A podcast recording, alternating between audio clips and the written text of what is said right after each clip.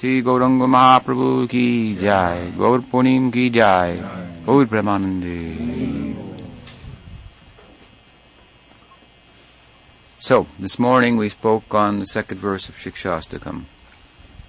And we heard how after further extolling the glories of Krishna Nam and Nam Sankirtan, as he had begun to do, Chaitanya Mahaprabhu in the first verse.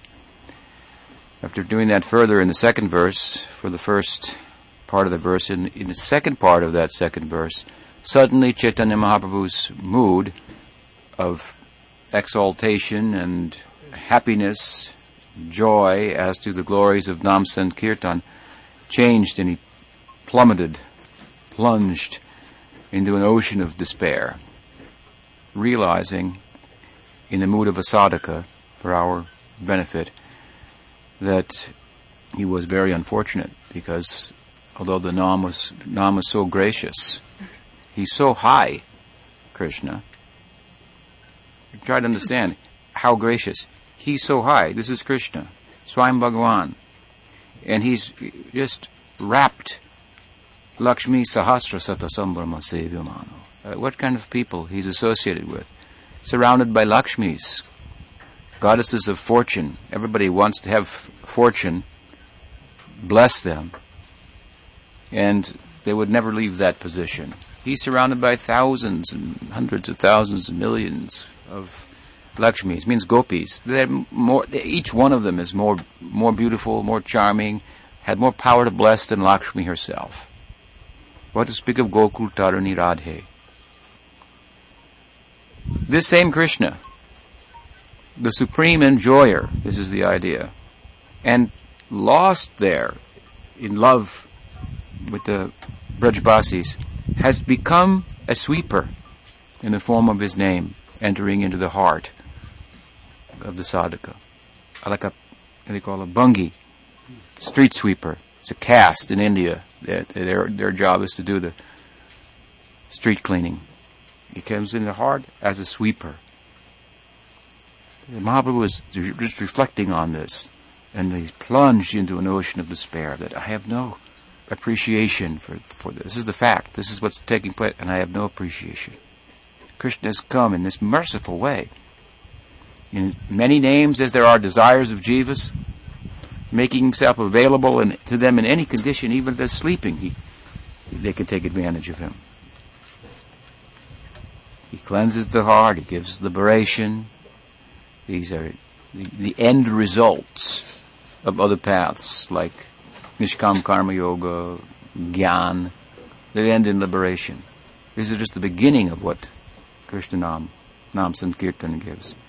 And beyond that, it gives ruchi, uh, uh, positive attachment to the other side, bhava, uh, anandam, buddhi, vardhanam, all these things, prem, and the highest prem. Of course, all these things are still to unfold in the explanation of Shikshastakam, but he's mentioned them in the first verse. And then, as I say, extending that trumpeting of the glories of Nam Sankirtan in the second verse. So we are encouraged by that. So much we, faith is created, and we want to get involved. But now, suddenly realizing oh, what my good fortune is, and to the extent that I'm not taking advantage of that, I have no taste, no real attraction. If I have no attraction for Nam, I must, must be attracted to other things in spite of this wonderful opportunity. So, as an honest sadhaka, he's plunged into an ocean of despair, and some humility rises up in him. And as I mentioned, as we concluded, that kind of humility, this is humility that comes from the mind, just thinking about it. Gosh, I should, I should take advantage of this. I can't. There are things in my way from my past, offenses and arthas and so forth. They have to be overcome, and it's unbecoming. My position is unbecoming. In general, or to speak of the fact that Nam has come to me as well. So natural kind of uh, humility. But this is more of a of a humility that comes from the mind. It's not as a result of spiritual attainment per se. Mahaprabhu ends that verse in this spirit, that second verse. And as I've said, if we humble ourselves in spite of our bad qualities, then Krishna Nam will stay with us. The Vaishnavas will stay with us and always give us support. So this is our only hope. And as Mahaprabhu then goes into the third verse, of course, he underscores this humility. And from speaking about his own durdaivam, his own misfortune, his own misbehavior, because his misfortune is what? Anarthas. Other values he, he has, attachments, offenses in his background. This is all misbehavior. From speaking about his misbehavior, in the third verse he speaks about proper behavior. The third verse is about eligibility, but a further sense of eligibility than the initial eligibility that is Shraddha, awakened as it is by devotees, in this case Mahaprabhu himself, speaking about the glories of the name. We hear about that, we think, I want to yeah, take advantage of that. Let me come within the fold of Mahaprabhu Sankirtan. So initial adhikar or eligibility comes from faith, but now this third verse speaks about a kind of chanting that is not intermittent, that we pick it up and we put it down, but it's constant. Kirtaniya sadahari. He ends the third verse with this line. Constantly chanting the holy name. So it, he's speaking about a stage where the, our practice is not anishta, not interrupted by anarthas, by inattention, by offenses to the name. It's not interrupted by that. This is a stage that speaks of some spiritual attainment. And we call it nishta. Nishta means fixed, hmm? steady. It's uh, often rendered uh, steady faith, firm faith. So it's also about faith, but it, uh, as all of these stages are a deepening of faith, but this in particular, nishta, firm faith, from komal, shraddha. Komal means tender faith, to very strong faith. This is uh, bringing together the, the, one's reasoning and one's heart, applying one's intelligence in relation to what's dawning in one's heart and strengthening it.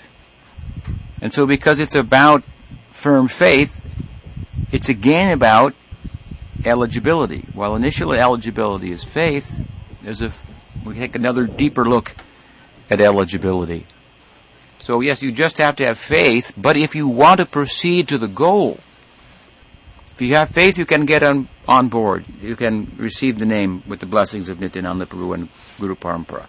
But if you want to go the distance, then Mahaprabhu says, this is the kind of behavior that you should pursue. This should be your ideal. Now again, it's about, he's speaking about realization here. So when he says, Trinadapi Sunichena, this is his first statement about what kind of behavior you should have. As he say? You should be more humble than a blade of grass. And so we're bewildered by this. How can I be more humble than a blade of grass? And appropriately so. Because really, as we'll see, this kind of humility, the kind of tolerance that Mahaprabhu speaks of, the kind of pridelessness, and the extent to which one is expected to, to show honor to others, that enables one to chant the holy name constantly without interruption, so so forth. This humility, this tolerance, so this is coming from the soul itself. This is coming from spiritual realization. So, understandably, we'll wonder how I can do that. It requires spiritual advancement from some mental humility and continuing with uh, hearing and chanting in spite of my condition, never giving up the chanting, and cultivating humility, seeing that ideal that Mahaprabhu gives in this third verse as the ideal. You cannot do, but it's an ideal. There's a famous saying in Bengal, oh, I heard about the prema dharma of Chaitanya Mahaprabhu, so I thought, yes, I become a Gaudiya Vaishnava. Such a nice thing, such a high thing. So many other ideals, spiritual ideals are talked about, but they pale in comparison to this. It makes liberation look like a small thing. So yes, it's, and it's very charming also. So I wanted that. I thought, yes, I'll become a follower of Chaitanya Mahaprabhu. But then I heard the third verse of Mahaprabhu's Shikshastakam, and I thought, oh, it's impossible. To be more humble than a blade of grass, more tolerant than a tree. So we shouldn't not be discouraged like that. But humbly, we should try to understand the significance of this verse. It is the most important thing that Chaitanya Mahaprabhu has said. Of the things that he said, there are about nine verses attributed to Chaitanya Mahaprabhu, and ten verses attributed to Chaitanya Mahaprabhu himself in the writings of the Goswamis. That's not a lot.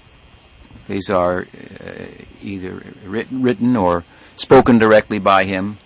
Mahaprabhu is an acharya. He's his, he's Krishna in his acharya lila, but he didn't write extensive commentaries. And this is his commentary. These eight verses of Shikshastakam and two other verses that he spoke. One verse relevant to our discussion this morning about how in the second verse of Shikshastakam Mahaprabhu has shown the Vedanta, the logic and the scriptural support to his thesis that Nam Sankirtan is everything. So all you need to, because it sounds good, but you might think, well, but is it, what, what's the evidence for that? That all these things are true, that Nam does such. So Mahaprabhu has shown that Vedanta in his second verse. He's shown that there's good reason for his the position that he's taken on this, and therefore, if we understand the implications of that, what's been said, then that much more enthusiasm we have, not just the sentiment, but we should pursue this bhakti based on Vedanta. Vedanta means conclusive knowledge. So, in a sense, these eight verses of Shikshastakam are his commentary on Vedanta, as much as every acharya is supposed to have a commentary on Vedanta. In one sense, Mahaprabhu did, of course, because he, he told us that Srimad Bhagavatam is a natural commentary on Vedanta. We don't need to add anything. It's, it's all there in Bhagavatam. We talked a little bit about Vedanta this morning, and it's, of course, it's, it's quite so that Bhagavatam is a natural commentary on Vedanta. We, we heard, what does Vedanta Sutra begin with? Janmadhyasataha. It tells us that Brahman is the source of the world. And then we discuss what the world's about. It's all about pursuing some taste. Therefore, when Taittiriya Upanishad says, Raso Vaisa, Brahman is rasa, there's no contradiction here. It's a further development of the idea of what Brahman is, the source of the world, the source of rasa.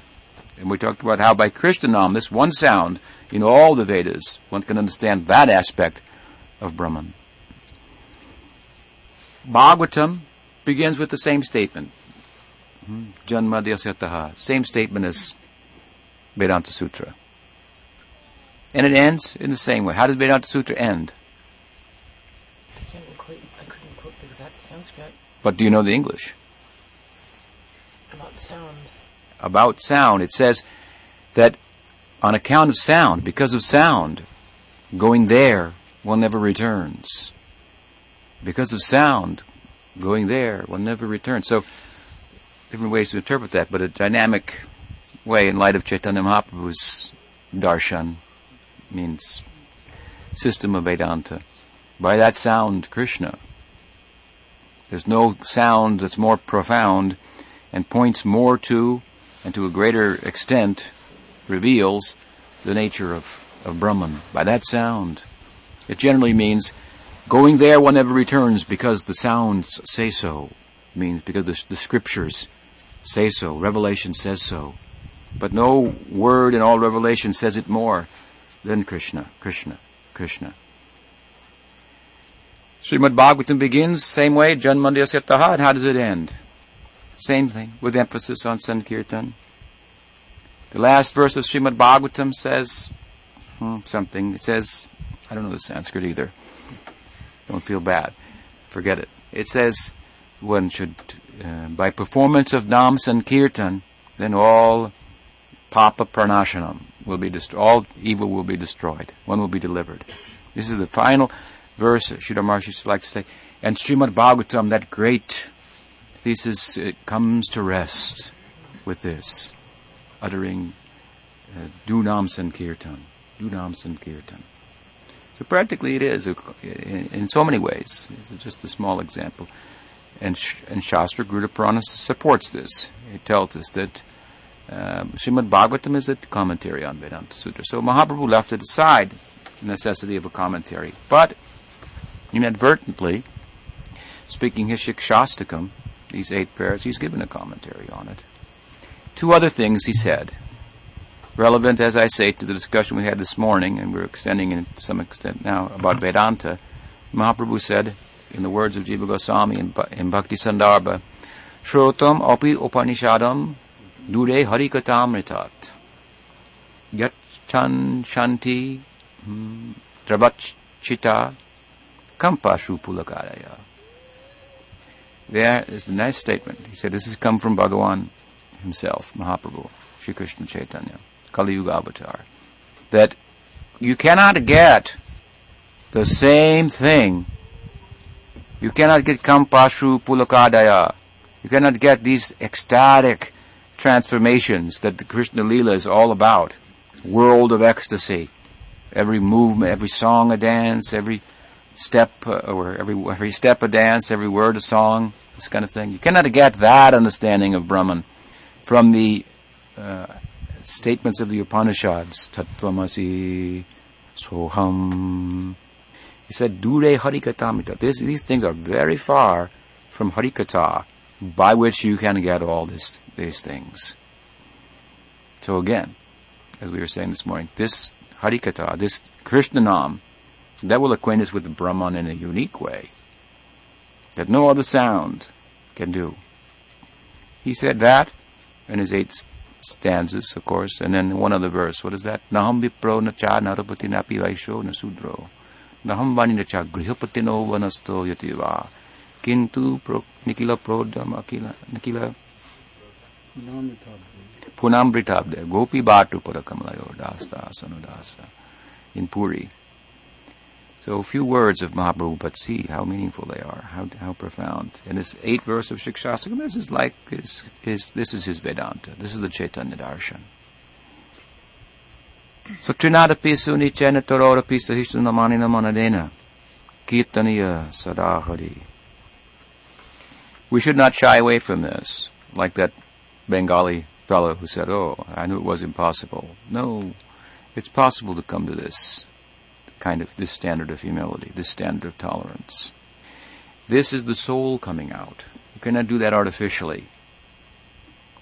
When Mahaprabhu spoke this verse, as I said, of all of the things he said, of all of the written, composed verses, let us say, this one is most important.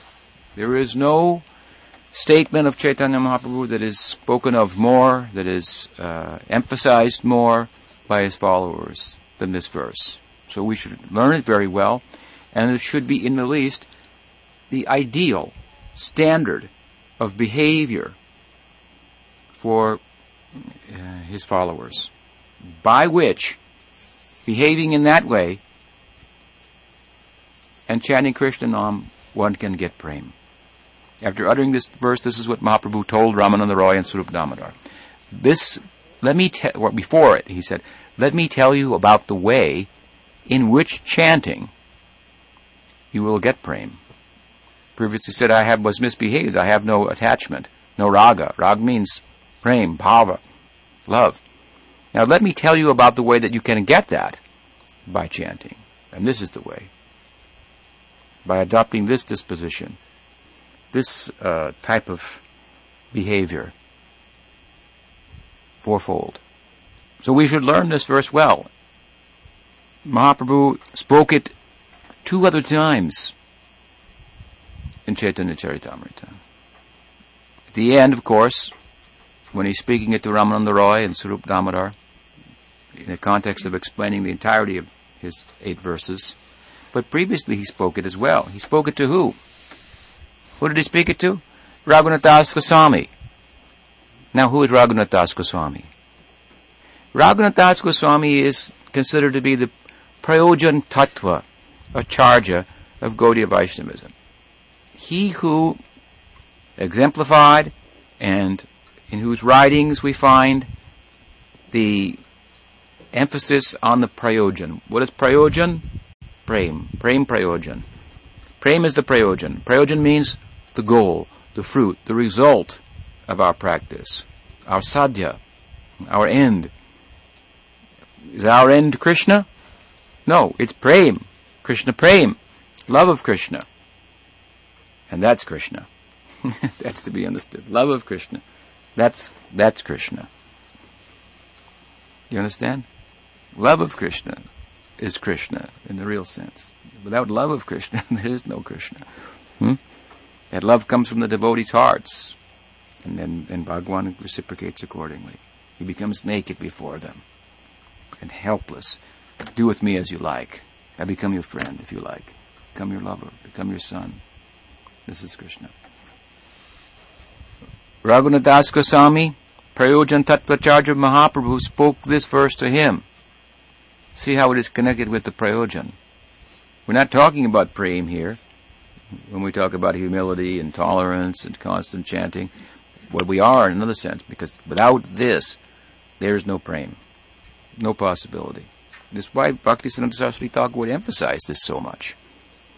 Let them come to Nishta, then we'll talk about prem. Is that not practical? You're going to talk about prem, but meanwhile you are, have so many other preoccupations and interests, and and in your spare time you talk about prem and high things and so forth. And then somebody's emphasizing Nishta, and you say, why, why do you emphasize all that stuff? Let's talk about the higher things. No, there's good reason for it. Mahaprabhu spoke it to, to Raghunath Das Goswami. What was the context? Das Goswami had left home. He was from a wealthy family. And his parents very much wanted him to stay at home. And they made all kinds of arrangements to surround him with material facility that he would not get, uh, that he might not get uh, the uh, idea to run off with Chaitanya Mahaprabhu as he has or, had already shown some inclination to do. But there was nothing that they could do to stop Raghunath Das Goswami. Mahaprabhu had told him, Don't be crazy, he said, when he first told him that he wanted to run off with him. Don't be crazy. Take it easy. Go home. Wait for the time. Krishna will make an opening for you. Then you can go. So that's how he lived at home, waiting for that opening, waiting for that opening. As soon as he saw, he went through that. And through the back roads he went, not roads, through the jungle he went, walking, barefoot, through the cow pastures, sleeping in a cow barn, sometimes finding something to eat, sometimes not. Twelve days it took him to arrive in Puri, where Chaitanya Mahaprabhu was doing his Sankirtan with his devotees. And his father went and with ten men on the road to find him. And they could not find him.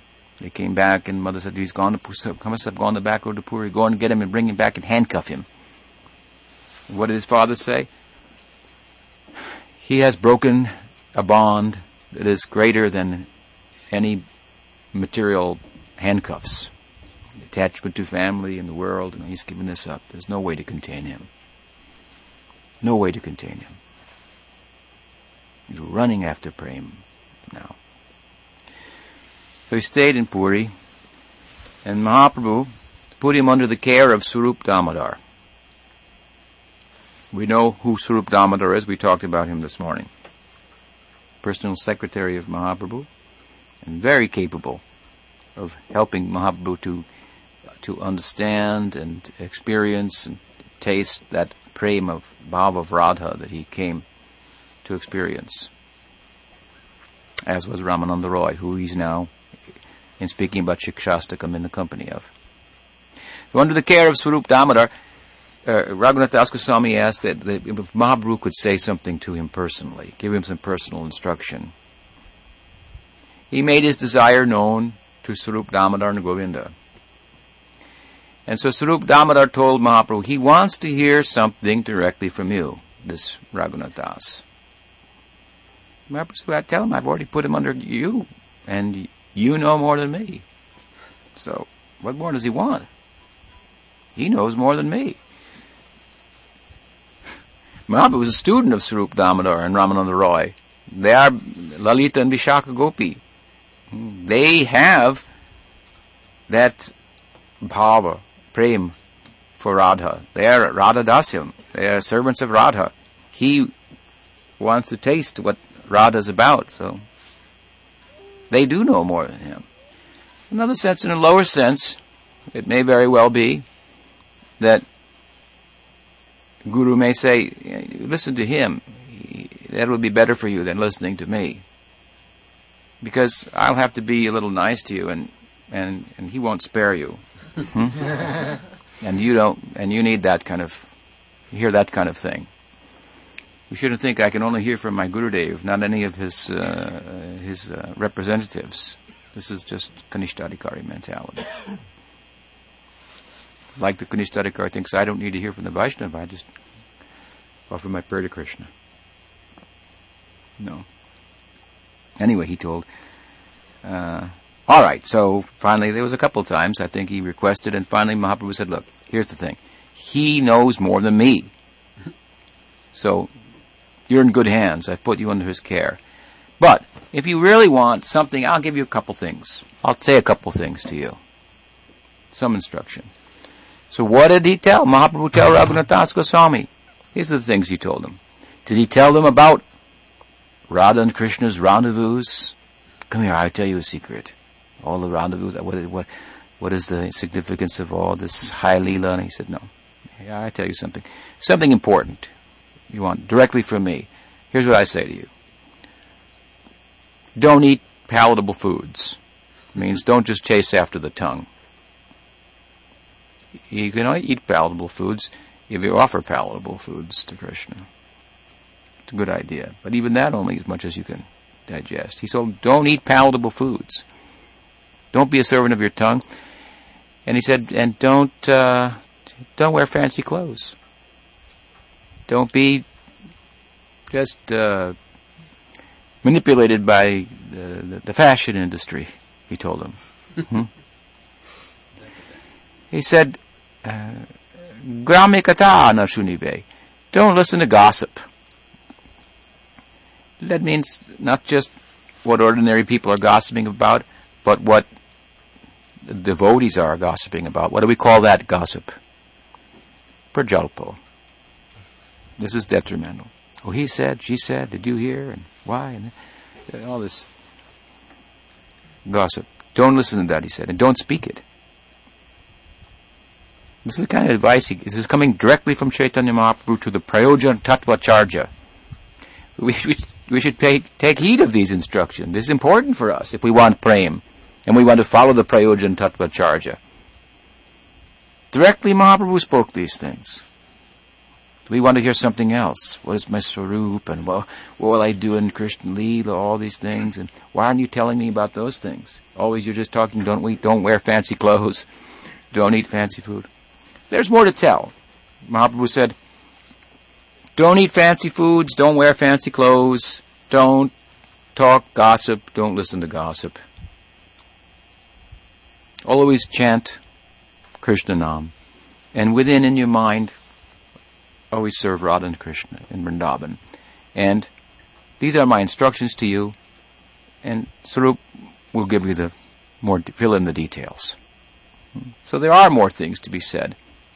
But Mahaprabhu gave this initial installment, and that the idea is embrace this, then Swarup will be inclined to tell you more specifics, details. This is what he told him. And then after saying that, what did Mahaprabhu say? He said one other thing. As if to say, let me put it to you in a nutshell. These are my teachings. He said, Trinadapi sunichena, this verse. Tarodapi sahishtana, amanina manadena, kirtaniya sadahari. The verse we're discussing. Third verse of Shikshastakam. He said it to the, to the Prayojan Tattvacharya. We have to have an ear for this. To be humble, he said, keep yourself humble like a blade of grass, tolerant like a tree. Expect no honor for yourself, give all honor to others. In this way you can constantly chant the holy name. We have to have an ear for this. Another place it was spoken in Chaitanya Charitamrita. Mahaprabhu told to maybe Shuklambar and after he spoke it, Krishnadas Kaviraj Goswami says, Listen to this verse, everybody. Hearken. He said, Listen. what Mahaprabhu has said. This instruction. He said, Take this verse and string it on a garland of, of the holy name and wear it around your neck and chant.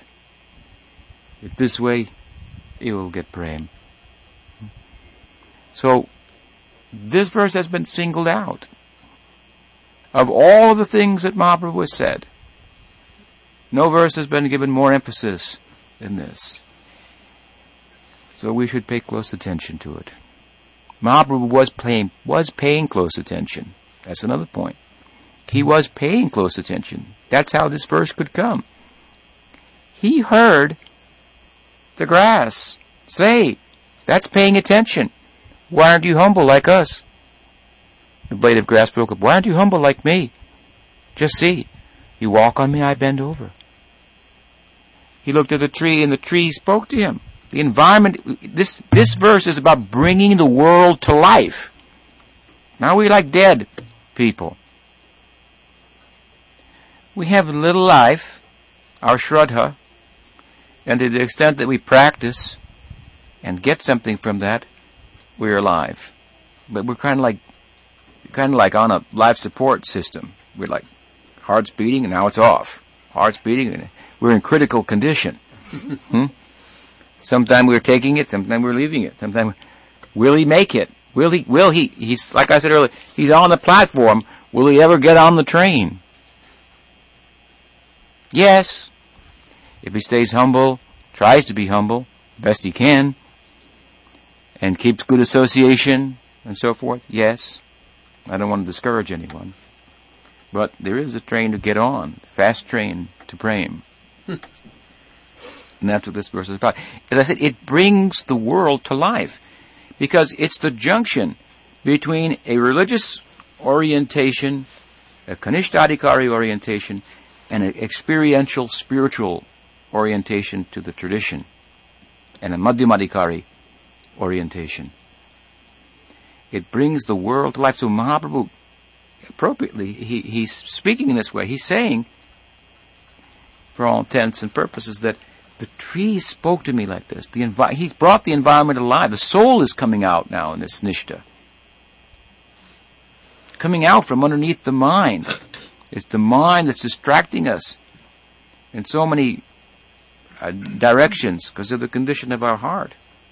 But by consistent sadhana, consistent practice, with the humble state of mind, it becomes, as it becomes steady, then the soul starts to come out. This is the idea. This is Nishta. What brings the world to life. You see things very differently. So the tree spoke to him. In other words, he could read the environment. All the environment is, is it's all, the world is backed by Krishna. Nothing moves without the will of Krishna. So it's a question of angle of vision. Bhagavatam had this nice verse I like to quote of Bhagavatam, Ayurharati Vaipumsa Mudanastancha Yanaso. It means the sun is rising and setting every morning. And then Bhagavatam is telling us what the sun is saying by doing that. The sun is saying, Look at me, can you miss me? Is there anything more prominent in the in the whole of your day than me? Look. But we're ignoring. The sun is saying, I'm taking away your life. Every time he sets, I'm taking away your life. You're that much closer to the, your sense of person and, and, and, and identity being taken away. Ayurharati. Your life is, is being stolen by time. In such a big way, there's nothing more prominent. I mean, the sun. And going across the whole sky it's blue, and then the contrast of the yellow. See how you're supposed to like notice that. Hmm. What is that? What does that mean? Sit down and think, what is the world saying? So people are doing this, obviously, on different levels, and some people aren't doing that at all. And they're drawing some meaning. What is the sun? And they're thinking about it from an astronomical point of view and how it affects us and, and so on and so forth. Mahaprabhu? Hmm? Bhagavatam? These are seers also author of Bhagavatam, Vyas. These are all, these, these, such persons are seers. A Vedantist, the standard of the Vedantist is that he or she speaks according to experience. If you really study the Vedanta, you'll understand that the Vedantist's criterion is experience. Everything he or she is saying is based on experience. So this is the kind of experience. When they saw the sun, when Vyasaraya saw the sun, he wrote this verse, Ayurhati Vaipumsam. It's so simple when you hear, well, yeah, but who thought of it? That's true genius. I mean, everybody saw apples fall from trees, but nobody thought, hmm, like Newton, right? what is the meaning of that? So on a deeper level still, this Bhagavatam is speaking about the world. I said before, what, what is what is life? Life is about death, isn't it? You just said this is the most wonderful thing. Everyone's dying, and everybody acts like they're not. This is incredible. Vishnu Maya. Understanding life, leading a successful life, means understanding death. It means really transcending death. Do, doing away with the problem of death, the sense that my existence is being threatened. To do away with that, that means for a successful life. This is what Bhagavatam is about. This is what life is about. Bhagavatam is about life. How does Bhagavatam begin? Parikshit Maharaj is going to die in seven days. So, he wants to do something about it. That's what Bhagavatam is about. And what, is, what does Bhagavat culminate in? What does Srimad Bhagavatam, Bhagavatam culminate in? Who can say? What is the zenith, the high point of Srimad Bhagavatam? Krishna Lila and Rasa Lila. Within Krishna Lila, Rasa Lila. What is Rasa Lila?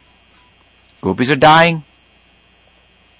They, it's where they're doing something worse than death. In other words, they're giving up society, family. Bhagavatam is teaching life is about the death and how to solve it. This is Parikshit's question. How to solve the problem of death. What to do at the time of death. What now? and it's a big question. What now? So many things were important. What to do, what to do. What now? It's all being taken away. What do I do now? What do I grab onto now? There's nothing to grab onto. I'm going. I used to grab onto things and they would disappear and I'd just grab onto something else.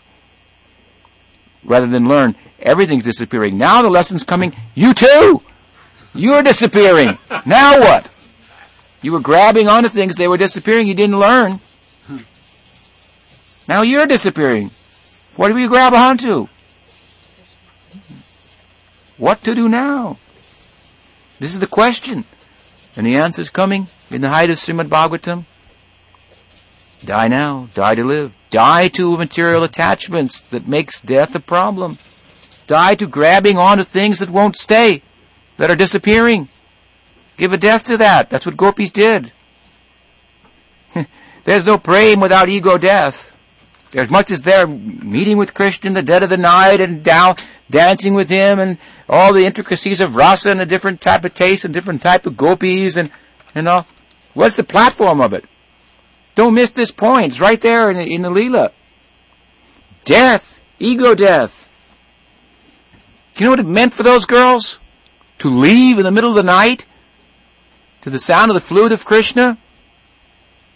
And husbands, and family members, children, milk boiling over on the stove, the reputation of the whole village at stake. They left it all. They died right there.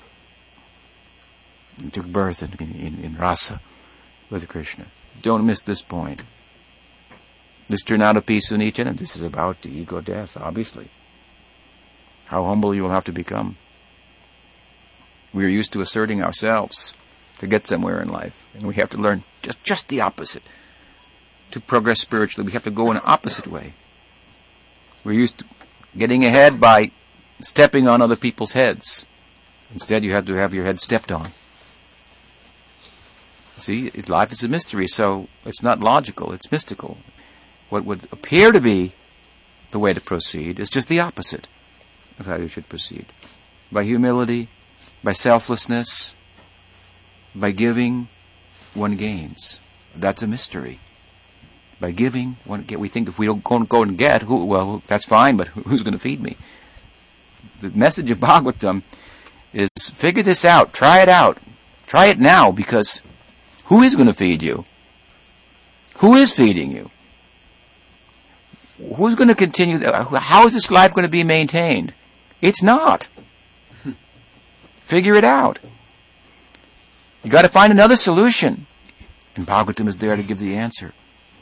And where is the answer coming from? As I say, it's coming from experience. That's what it's written on. It's a way of looking at the world and hearing it speak to me.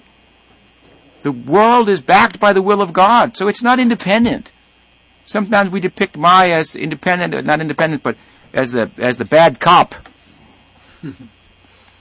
Mm, Chaitanya Mahaprabhu, I guess, he's the good cop, and Maya is the bad cop, or the something like that. Punishing, yes, but teaching. If we look closely, then what? We have nothing. We, we, we will appreciate. Oh, this is what you're saying.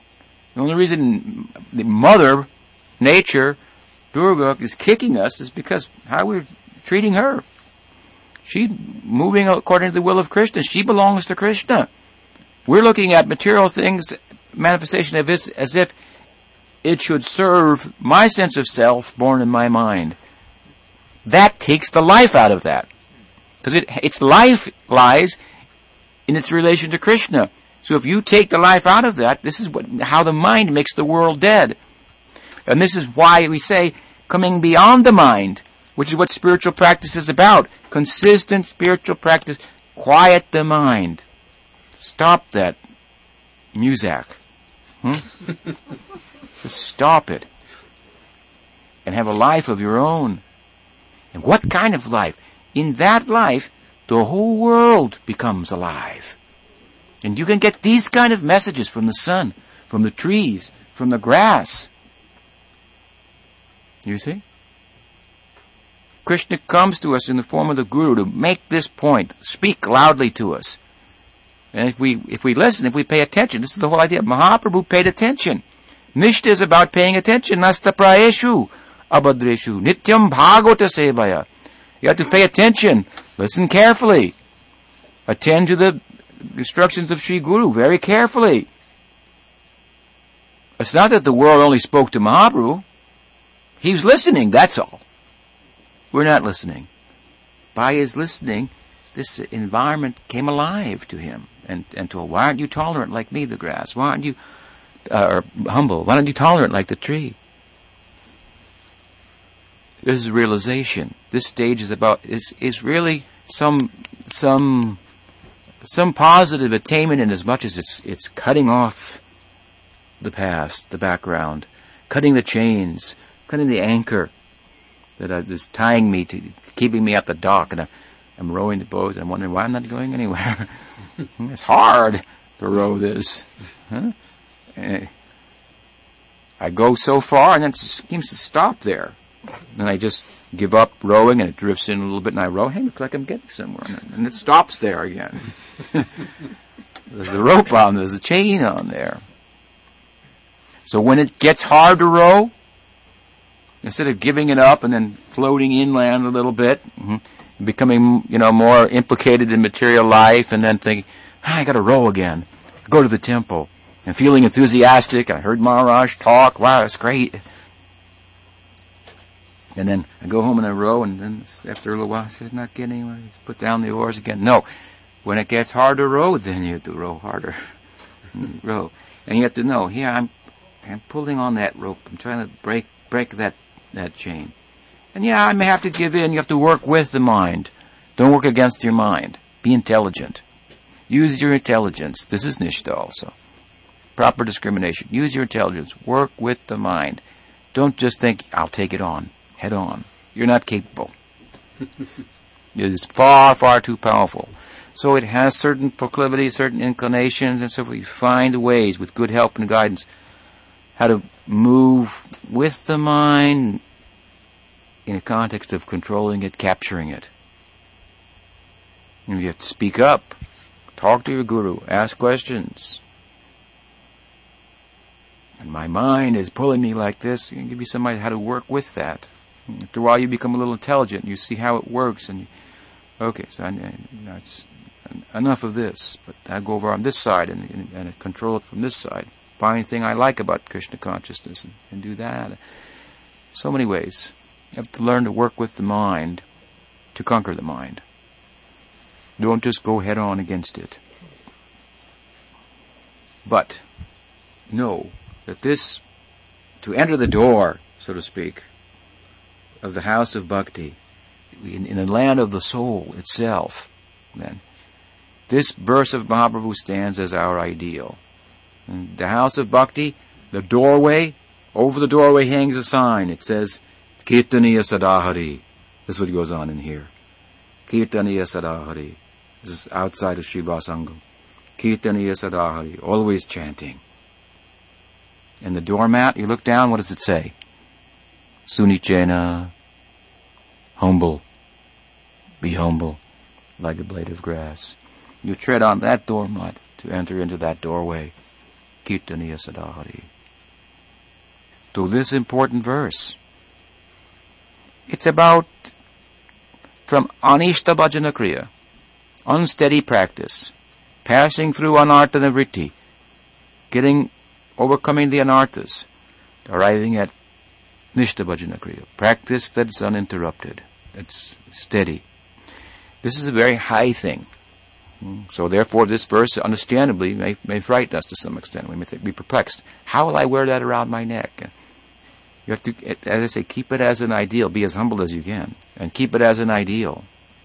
But it really is about a kind of humility and tolerance that don't come from the mind, but they come from the soul itself. As the soul comes out and sees itself in relation to the infinite, the finite soul sees itself. How does it feel? How does it feel to be finite? That should have been in one of Bob Dylan's song. How does it feel to be finite?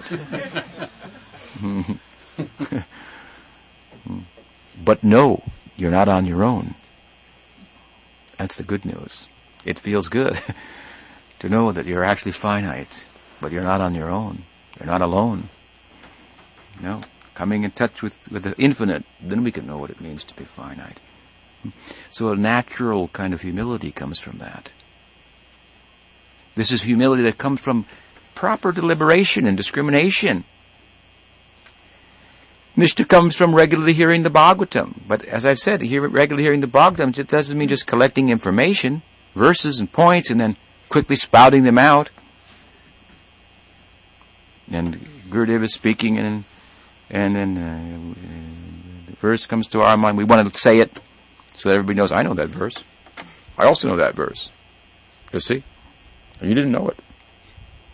This is not what Nishta is about. No. Study the Bhagavatam. It gives a good bashing to the intellect. Bhagavatam teaches us how to use our head. How should we use our head? You bow our head. Use your head to soften your heart. This is the message of Bhagavatam. Not that you use your head to get, get become proud and hard in your heart. No this verse of, Mahab, of, uh, of Bhagavatam Mahaprabhu liked so much, Gyane prayashuda pasyanamanteva, when he heard from Ramananda Roy. This again, some entry level. Mahaprabhu was hearing from Ramananda Roy, what's the best thing, what's the best thing? And so many things he recommended, no, I'm not interested in that, not interested in that. When he said this verse, this verse means spoken by Brahma. Who's Brahma?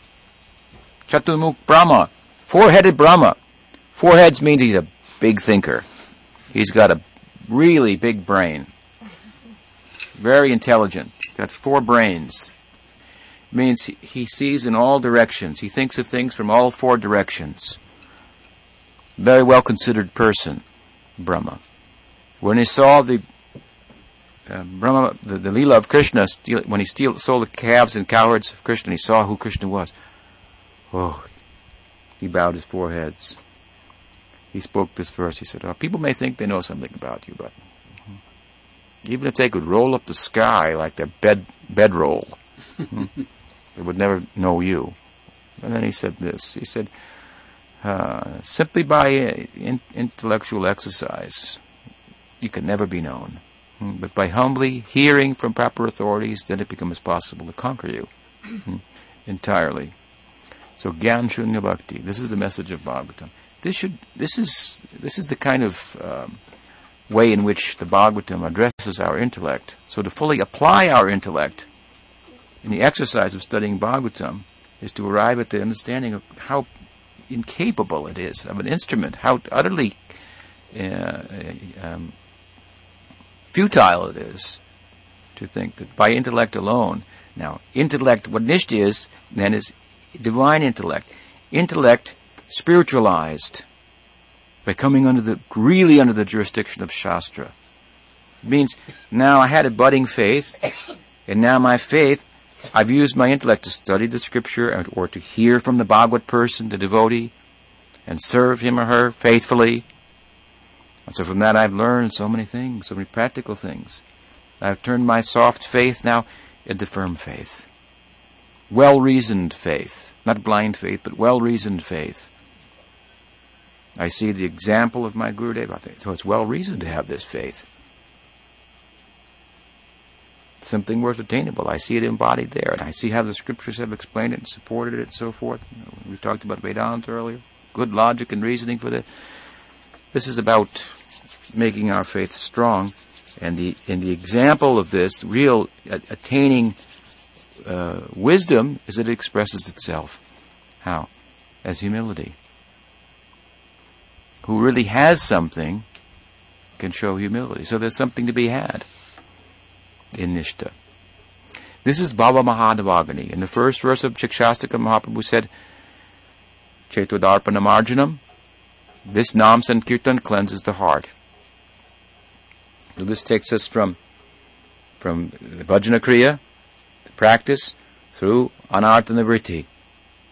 And Nishta, Bhava Mahadavagani. This is the second thing that comes from Nam Sankirtan. Bhava Mahadavagani.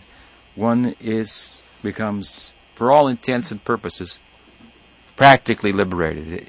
This is Nishta. So you cannot imitate that. And the hum- humility that comes from that, as I say, this humility comes from the soul, but it should be the ideal. It means that in Nishta, at this stage, Nasta Prayeshu, Abhadreshu, practically all inauspicious things, Rajaguna, Tamaguna influences, they no longer have any, any grip on you. Sattva gives a clear vision of what's the, what's the ideal and impetus with, based on that clear vision to pursue it. This means, at this stage, the fire of samsara, Bhava Mahadavagani, Mahaprabhu said, this Mahadavagani is a great conflagration, like a forest fire, material existence. And you know, we have forest fires here in California. What do you do? You just kind of back off at some point. Every firefighter knows what it means to pray for rain. and they all pray for rain. They pray that, that nature started this, nature can stop this. Don't blow the wind today. Don't blow on us today. Rain. Give us rain. At a certain point, they just, they do what they can and they stand back at a distance. Help from outside has to come. This is this Nam Sankirtan that comes to give help. Hmm? And in the second installment of what Nam Sankirtan comes to give, this Mahadavagani, that is extinguished. Bhava Mahadavagani Nirvapanam. That existence that is, that is like a fire of desire. Hmm? You see, desire like a fire. It's just keeping us moving. Like fire is fueling, so our life is fueled by the fire of desire. And we're moving here and there and busy and so many things. All when this desire is extinguished, then we can know about another kind of life, a peaceful kind of life. We are always somewhat agitated. Something. I'm listening to Maharaj, but thinking sometimes I should be over there. I got this to do, and if the cell phone ring, immediately, I, cell phone. I've got a good reason not to listen. hmm? I'll be there. This is this is the fire of desire. Mahaprabhu called it like a forest fire. We're con- consumed by that. But Nam Sankirtan, they will end that. That means the fire goes out. Whoosh. Some smoke remains. Some smoke remains. Oh, it's not fully liberated. But Rajagun, Tamagun, that means the influences of uh, uh, anarthas coming from karma, good and bad karma that are getting in my way, these are extinguished. So this is a, we think, well, this is a high thing. Yes, this is the end of Gyan, practically. But we are speaking about, about how, as the, as kind of the, the, the second beginning of bhakti, from getting in the, in the train station on the platform to actually getting on the train and going there. You got your ticket. You've been admitted. There's the platform. This is what it looks like when it comes. Recognize it. You should behave like this. Should, this should be your ideal. Aspire for that. So aspiring for that means to try to catch that train hmm, that goes to Prem. Bhava Mahadavagani Nirvapanam. The forest fire is extinguished. Some smoke remaining, but now, oh, some peace. I can see my way through. There's hope. Mm-hmm. It's very encouraging. We want to come to this. This, this should be like an interim goal for us. We should know theoretically what the ideal is, interest in that, we can hear about that. We should hear about Krishna's pastimes and so forth. Chant Krishna Nam, try to remember Krishna Lila, all these things. But we should see that as a result of doing that, I'm coming to this. There should be a focal point for us. Vishwanath Chakravarti Thakur talks about two types of nishta. Nishta that is directly bhakti and nishta in relation to things that are favorable to bhakti. Both these things are found in Mahaprabhu's verse. Tolerance isn't bhakti. Pridelessness is not bhakti. Showing honor to others is not bhakti. Humility may be bhakti, may not be bhakti. But they're favorable to bhakti. Obviously, Mahaprabhu has spoken about them. Kirtaniya Sadahari, that's bhakti. So those things that are favorable to bhakti and those things that are bhakti. Two types of nishta. And Mahaprabhu has spoken of both of them here. And Bhagavatam tells us nasta prayeshu abhadreshu. Getting rid of inauspicious things means things that are getting in the way of bhakti means these other qualities are coming. So in the poetry of Bhagavatam we see really mature nishta includes both these things. That which is fixed in that which is favorable to bhakti and fixed in bhakti. So you might find somebody who's fixed in chanting but not very humble. And, uh, but this has to come still. In this way, we should pay close attention, as I say, to this verse of Srimad Mahaprabhu. It is the verse that is spoken of more than any other thing that Mahaprabhu said.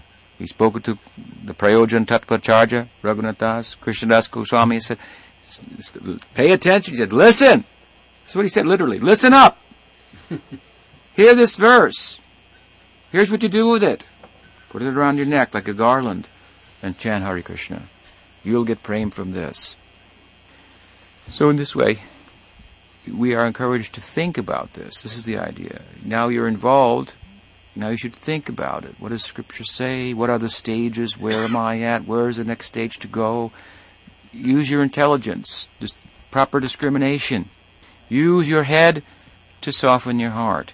Don't don't ignore using your intelligence, thinking these things are too difficult to understand, too many terms, and so forth. No, of course, everybody will not have the same capacity to understand philosophy and so forth.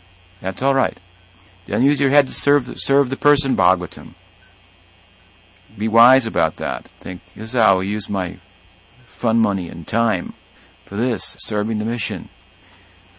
In this way, we've heard something about an important verse of Chaitanya Mahaprabhu on the day of his appearance. If we want Chaitanya Mahaprabhu to appear in our heart fully, we have to get the mercy of Nityananda. We have to let go, let go of material life. We can do it as a renunciate, or we can do it as a householder. If you love one another and stay together, no problem. Truly, I say, there's no problem. Just conduct your household life with emphasis on constantly chanting the holy name of Krishna. That's all. Make that the center.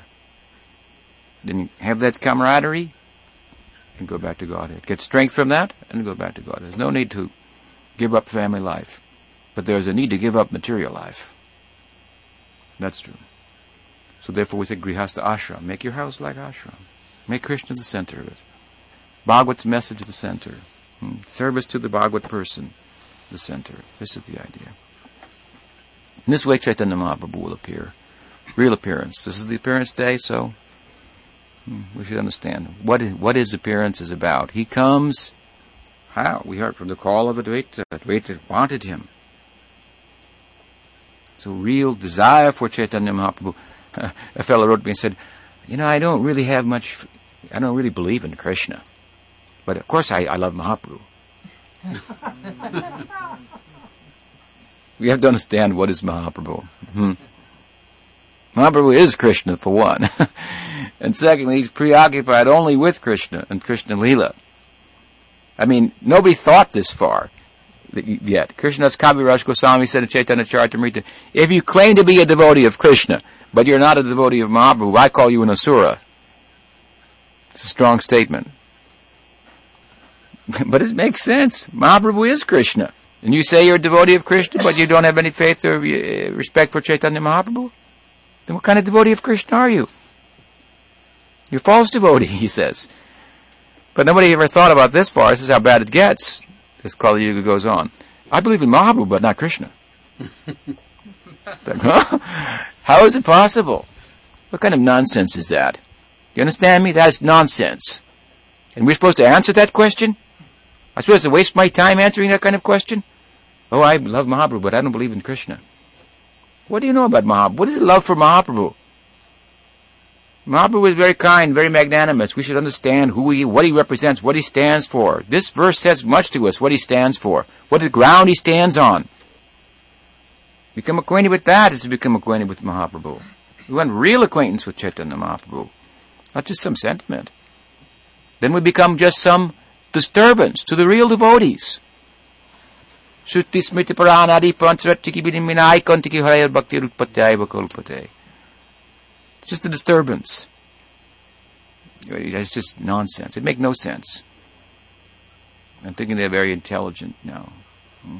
Krishna, yeah, you know, some blue, you know, I don't, come on. I don't believe in that stuff. But Mahaprabhu, yeah, yeah, yeah, I like him. Yes, I have faith in him. This kind of confusion. No. We should know Mahaprabhu as he is. Shikshashtakam is helping us to know him. He will turn into Radha practically. What is that? Radha and Radha Prem. So, any question? Can you talk just a little more about explaining how to work with the mind instead of working against the mind? Well, what I mean by working with the mind rather than, than against the mind is that it, as the mind has certain propensities, proclivity, tendency, and, and so forth, and so there are many ways to in, engage in Krishna consciousness. Someone may like to read more and may have more difficulty uh, chanting, or someone may like archan, deity worship, and and know, some other service. Or, so this is in a general way. So you, you, you work with the mind in that way, and and certain things you may be attached to, you can't give up. So don't try to give them up artificially that just cause you your mind to just become more powerful and and uh, and angry and and uh, and so forth. Like some may think, you know, I really wanted to live at Audarya and be and be a monk, but and I really like it when I'm there. But then then I, when I when I go back to to school, I think, oh, there's so many pretty girls here and. so many other things, and life is such, you know, wow, there's a lot. To, and what'll I do? Huh? Better to work with the mind. Hmm. You can have a pretty girl or a pretty boy. That may be the case, and still chant Hare Krishna. No problem. That's what I mean by working with the mind. Don't work against it. Yes. When the boy is hitting on the tree, the tree, the boy hits on the tree and the nose, the tree is not going to respond, and it doesn't and so the tree is tolerant. That's right. When a man is walking on the grass, the man knows the grass is not going to respond, and so the grass remains humble, and the man walks on it. How then is it that I, as a person, can be as tolerant as a tree or as humble as a blade of grass, and the boy continues to act in a way that requires a response or mm-hmm. the man continues to behave in a way that requires a response. Mm-hmm. And it's part of my responsibility To respond. More than just tolerant and humble in those cases. Yes. Um, the answer is that when we speak about these things, we're not speaking about tolerance or humility as something independent of Krishna Bhakti, but as that which is favorable to Krishna Bhakti. So, it's a dynamic idea of humility. It's not, it's humility, but in context, in the context of serving Krishna. So, um, to follow our guru's order, that'll be humility. But to let somebody beat me up, what does that have to do with Krishna Bhakti? You understand? So humility in the context of Krishna Bhakti, in the context of serving Krishna. Therefore, Bhaktisiddhanta Saraswati Thakur gave a lecture once about being guru. He said, look at me, this big beast sitting on the seat above everybody else. And Mahaprabhu was ordered everyone to be humble, so you may be wondering about this. How I'm sitting here on this big seat and and people are offering me flowers and things and, and praise and, and I'm just drinking it up, it appears. And the Mahaprabhu said to be humble. So he gave a nice explanation that, that humble before God. So God wants me to do this. So I don't even want to. I'd rather sit down there. But he gave command to do this. On my order be guru, so I have to sit in the chair and hear all these people say things, praise and so forth, and just send it up. So it's a dynamic kind of, it doesn't look like humility. People walk in and say, the guy's talking about humility. Did you hear that talk? He's sitting in the chair. You notice that? Above everybody else. What a hypocrite. Can think like this. So no, it's a dynamic idea of humility, not humility with context. Tolerance with context for serving Krishna. We will not tolerate nonsense in the name of Krishna. Hmm? I'm saying that and speaking about tolerance.